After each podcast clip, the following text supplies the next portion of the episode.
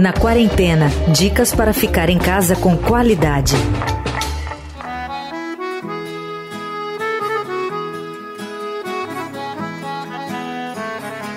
Planejar um casamento, do pedido à lua de mel, não é tarefa fácil. Para juntar oficialmente as escovas de dente de papel passado e com aquela festa de arromba, tem muito para organizar.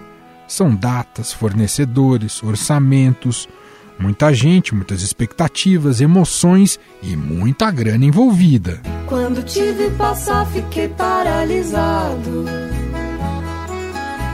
Tremi até o chão como um terremoto no Japão. Então imagina só como está o coraçãozinho de quem tinha casamento marcado para meados de 2020. Foi assim, viu? Me vi na sua mão. A pandemia do novo coronavírus deixou o setor de eventos de cabeça para baixo e muita gente teve que mudar de planos. Só entre os clientes do iCasei, que é a plataforma brasileira de sites de casamento e lista de presentes, mais de 3.500 casais tiveram que adiar a celebração desde março. Mas tem que encontrar uma maneira de contornar essa situação e comemorar o sonhado casório de maneira segura e responsável Cartórios de todo o país têm realizado serviços online. Plataformas como o iCasei criaram recursos para permitir que os casais transmitam a união civil ao vivo apenas para seus convidados na internet. E noivos e fornecedores têm dado seu jeitinho criativo para fazer as coisas funcionarem de maneira adaptada. Pra sonhar. No episódio de hoje, a gente vai conhecer a história dos recém-casados Fábio Zelensky e da Ana Paula Mendes. Eles tiveram que adiar a festa planejada para o mês de abril, mas já tinham dado entrada na papelada e, com tudo pago, a união civil tinha que acontecer. Então, eles deram um jeitinho de incluir a família e amigos nesse casamento celebrado à distância. Tudo bem, Fábio? Como vai? Opa, tudo bom? Um prazer estar aqui podendo compartilhar essa experiência. Tudo bem, Ana?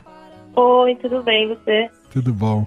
Bom, vamos começar do princípio, né? Vocês estavam com o casamento agendado desde quando? O pedido de casamento foi feito no Réveillon de 2018 para 2019.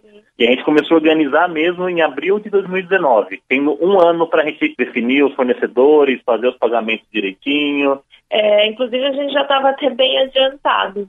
Estava marcado para o dia 18 de abril. E como seria? O que estava previsto caso não tivesse que ter, ter, ter, mudado diante da pandemia? Nossa, é uma, é uma boa pergunta, porque é, como a gente estava já há um ano planejando e já pagando os fornecedores, a gente quis fazer algo muito pessoal nosso. Então, além da gente envolver os fornecedores, nós começamos a envolver muitos amigos e familiares. Por exemplo, o casal de boleiros é um casal de amigo nosso. A banda é uma banda de amigos nossos que eu já toquei junto. As músicas escolhidas não eram necessariamente muito comuns em casamento, algo que conta muito a nossa história. A gente quis personalizar muito, então seria num casarão na Moca. 150 pessoas, com toda uma programação que nós mesmos criamos. A gente não tentou, né, seguir muito bem o roteiro típico de casamento. Eu acho que isso que gerou mais ansiedade também, né, de concretizar, porque a gente envolveu os amigos, os familiares estavam me ajudando também na parte de decoração, as mães. A gente fez muito encontro antes do casamento, como churrascos, happy hours, festas, para envolver as pessoas e sentirem esse clima durante todo esse ano de preparação. E nós dois somos grandes entusiastas desse casamento. Então a gente falava muito sobre isso no trabalho, com os amigos, com a família. Então foi criando-se toda uma expectativa de todo mundo, nosso, da família, dos convidados. Em que momento vocês perceberam que não ia dar mais para fazer o casamento? Como é que foi isso? O desenrolar desse cancelamento? Eu trabalho com eventos, né? Então eu já estava acompanhando desde o começo do ano essa questão do avanço da Covid, desde a China, tudo mais. Então, a gente já percebeu que não daria para fazer. E o que, que vocês decidiram juntos? Quando vocês perceberam que não daria mais, o que, que vocês pensaram? Quais foram as saídas, além de conversar com os fornecedores? É fazer a festa depois, mas no fundo vocês casaram efetivamente, não foi? Foi. Eu acho que a nossa reação à quarentena a gente tomou de uma forma muito serena, sensata, entendendo a gravidade. A gente não, ser, não queria ser irresponsável A gente tomou com muita serenidade. Vamos adiar. A gente adiou, inclusive, para julho, já imaginando que será possível uma nova data ainda, dependendo do que vai acontecer no próximo mês. É, a gente está preparado para adiar novamente, de repente, para o ano que vem. E uma reação de reação após a gente fazer esse adiamento, conversar com os fornecedores, todos entenderam muito bem, a gente conseguiu adiar sem nenhum problema, sem nenhum custo a mais. É, eles foram bem parceiros. Entendi. Só que como a gente já tinha dado a entrada no cartório, e o cartório ele está abrindo, então a gente tinha que assinar, né? Se dá uma entrada, tem um prazo para utilizar esse documento. Então, foi chegando a data original, a gente começou a ter que entender o que, que a gente faria naquele dia, 18 de abril. E aí, então, bom, se estava garantido a realização formal no cartório no dia 18 de abril, vocês encontraram uma maneira com que as pessoas pudessem compartilhar essa celebração do casamento de vocês? Como foi isso? Eu acho que o nosso principal objetivo para o dia 18 de abril, que é o dia que a gente tinha pensado originalmente, é a gente, como um casal que esperou muito por essa data, como que a gente ia passar por esse dia. Seria um dia de tristeza, de melancolia. Então, na verdade, o nosso grande objetivo, quando a gente começou a pensar nesse casamento, no casamento virtual, foi vamos passar bem esse dia, vamos marcá-lo de uma forma positiva foi quando a gente conversou com um celebrante e nós tivemos a ideia de fazer uma pequena reunião virtual nesses sites de conferência digital que se mostraram muito eficazes em reuniões de trabalho. A gente pensou, ah, vamos fazer, chamar a família, os padrinhos, uhum. vamos chamá-los para eles assistirem a gente fazendo a assinatura com um celebrante também via conferência digital. Que legal. E funcionou? No final, quantas pessoas conseguiram acompanhar digitalmente a celebração? Funcionou até mais do que a gente imaginou. Mais, porque a gente acabou fazendo uma live. Né? por que, que a gente pensou? Como a gente desenvolveu muito essa expectativa em todo mundo, a gente imaginou que fazer só um, uma reunião só para familiares, padrinhos e celebrantes era pequeno diante de tudo que a gente criou. A gente quis convidar né, os fornecedores assim para assistir e aí a gente viu que eles abraçaram muito. Por exemplo, a minha maquiadora falou que poderia me dar uma aula de automaquiagem no dia. A florista falou, ah, vou fazer um buquê para você, já que você vai assinar tal. Então isso acabou fazendo que a gente começasse a organizar. É, a gente entendeu que dava para ser algo maior do que, do que uma simples é, assinatura. Então a gente pensou, vamos envolver todo mundo que estava, que foi convidado para o casamento. Que legal. Então, enquanto os familiares ficavam nessa conferência com um vídeo ligado para fazer essa assinatura, a gente fez uma transmissão via YouTube para todos os convidados assistirem. Ah, então a gente conseguiu chamar todos os convidados para assistirem e comentarem em tempo real, enquanto a família e os padrinhos estavam nessa conferência dando depoimento, o celebrante dando suas palavras, a Ana e eu nós trocamos nossos votos, essa dimensão que tomou, mais os fornecedores, por exemplo, esse dia de noiva que a Ana teve com a maquiadora, o buquê que nós ganhamos, o buffet nos enviou a sobremesa que a gente adora, o bar mandou uma bebida pra gente. O bolo ele fez um, numa versão menor do que vai ele ser o bolo. Um mini bolo com o mesmo sabor que vai ser o bolo do dia.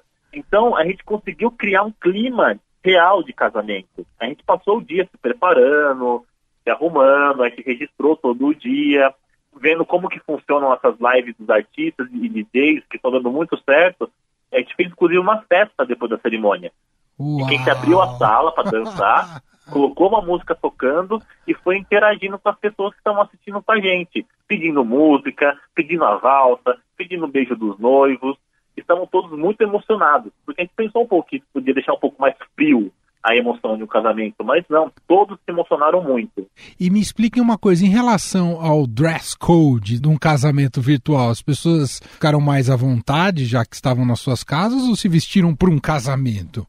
Não, o pessoal investiu, eles se vestiram para como se estivessem indo para o casamento mesmo. As mulheres se arrumaram, se maquiaram, os rapazes estavam de, de blazer, alguns de gravata, então estava todo mundo arrumado mesmo para a ocasião. Inclusive, por exemplo, na parte da festa, eles compartilharam com a gente quais eram os drinks que eles estavam bebendo, porque é uma festa sem comida, sem bebida. Todos abraçaram muito a ideia de que o, o que estava acontecendo era real, não era simulação de nada. Muito bom. Vocês já vocês já estavam, porque a quarentena impôs que todo mundo ficasse em casa, pelo menos vocês já estavam juntos na mesma casa. Sim, a gente já mora junto faz um ano e meio. Ufa, porque daí ia ser trágico se não pudesse nem casar e nem ficar Nossa, junto. os o noivos também estariam em conferência, ia ser estranho. Mas uma coisa que, que é importante é a gente divulga e, e acredita muito na ideia do isolamento social do fim de casa. Então, a gente fez todo esse movimento, cada um na sua casa. Tá? Então não veio ninguém aqui em casa, nenhum fornecedor, a gente fez tudo por conta, incentivando que as pessoas fiquem em casa e o que chegou de fornecedor chegou por entrega. Eu não poderia deixar de perguntar, e a gente está aqui numa história bonita de vocês, né? uma história de amor, uma história de casamento que deu certo mesmo em meio a tantas notícias ruins e tal. Eu queria que vocês contassem pra gente como é que vocês se conheceram. Pode começar, ele tá. conta muito melhor. Ah, tá. ah, é engraçado perguntar isso, porque a gente, a gente se conhece há muito pouco tempo, na verdade. Conhece há dois anos, um pouco mais de dois anos. Vai fazer dois anos tá agora em maio. E a gente se conheceu por meio de um aplicativo de relacionamento. Nossa, que legal. Então foi pela tecnologia. A gente se conheceu pela tecnologia e tudo aconteceu muito rápido. E o que eu senti, pelo menos, foi algo totalmente novo e intenso. Então, eu já entendia que, que seria tudo que tem que acontecer com a Ana e não há tempo a perder. Então, a partir da. A gente se conheceu e começou a ficar tudo muito intenso. As decisões que nós tomamos foi muito rápido de começar a morar junto. É, a gente se conheceu em maio. Em junho ele me pediu em namoro. E em julho a gente já estava morando junto. Nossa. E em dezembro ele pediu, pediu casamento. casamento. E é engraçado é porque não é ansiedade nem precipitação, porque todos os nossos amigos e familiares que nos viam juntos eles apoiavam. Não teve nenhum sensato que falou, oh, não estou indo rápido demais. Não, todos adoraram essa velocidade e a intensidade que nós tivemos. E eu acho que tem muito a ver com como é que a gente acabou se casando também, né? Não, e que privilégio, né, de encontrar alguém que vai ser seu parceiro pro resto da vida, ou assim se espera, né? E, e de maneira tão rápido dar certo. Isso é incrível, né? Muito bonito Sim, história é... de vocês. E o engraçado é que assim, eu, eu nunca fui de, de sonhar com casamento, não fazia muita questão de festa e tal. Mas aí quando o Fábio me pediu em casamento, queria fazer a festa, então foi uma coisa que também foi meio que, que quebrando né, esse meio que esse gelo que eu tinha com o casamento. Então eu acabei criando expectativas, né? A gente virou entusiastas, né? Viramos entusiastas, né? Começou a falar no casamento. Também casando e... com um cara de eventos, não podia não aceitar uma festa de casamento, né, Ana? É. é, eu sou estilista, né? Então eu acabei desenhando meu vestido. Ai, que legal. Então teve todo esse processo também. Muito bem. Gente, que história linda, muito legal vocês compartilharem isso aqui com a gente. Uh, uma história de amor, a gente está buscando histórias positivas né, nesse momento difícil de pandemia. E agora ficamos aqui na torcida para que tão logo vocês possam celebrar com as pessoas próximas a vocês. E muito bonita a história e desejo toda a sorte do mundo para vocês, viu? Ah, e me contem mais uma coisa. Teria uma música do casal, eu acho que vocês escolheram mais de uma, mas tem uma música que representa o casamento de vocês ou não? Ah, com certeza. Ah, qual que é? Ah, é o A Casa é Sua, do Arnaldo Antunes. Ai, que escolha maravilhosa!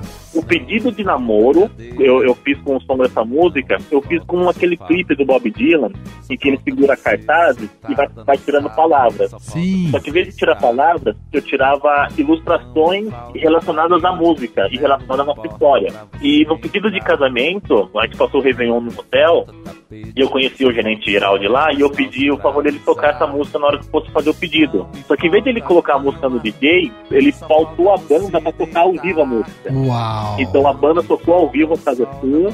É. e o segredinho do casamento é que a gente vai tocar essa música nós dois com a banda ao vivo durante a festa.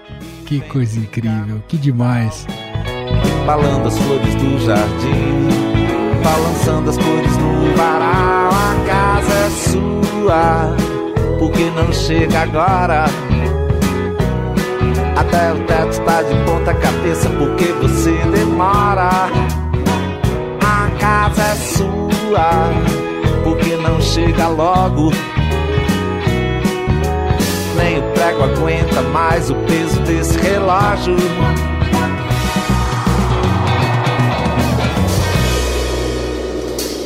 Estadão recomenda. O Estadão Recomenda de hoje tem a dica da repórter Marina Aragão. Oi, pessoal, tudo bem? Eu sou Marina Aragão, repórter do jornal Estadão, e a minha dica de hoje para vocês nessa quarentena é: mexam-se. Dancem em casa, façam alongamentos, Experimentem exercícios de musculação com peso do próprio corpo. Para mim, não tem nada melhor do que sentir aquela felicidade depois de alguns poucos minutos de exercício. Uns 30 minutinhos, três vezes na semana, já podem ajudar bastante. Se você já tem acompanhamento profissional, ótimo. Se não, tenham cuidado com as limitações físicas, ninguém é de ferro, né? E não exagerem. Existem alguns aplicativos de treino que podem dar umas dicas também nesse momento e podem auxiliar. Então, unam os exercícios a uma alimentação balanceada, esqueçam os fast foods descubram o espírito saudável que há em vocês nessa quarentena. É isso, um beijo. Eu, Emanuel Bonfim, me despeço por hoje. A gente se fala segunda-feira, cedinho, em mais uma edição do Estadão Notícias. E de tarde aqui com você, casados ou solteiros ou separados, na quarentena. Você ouviu Na Quarentena dicas para ficar em casa com qualidade.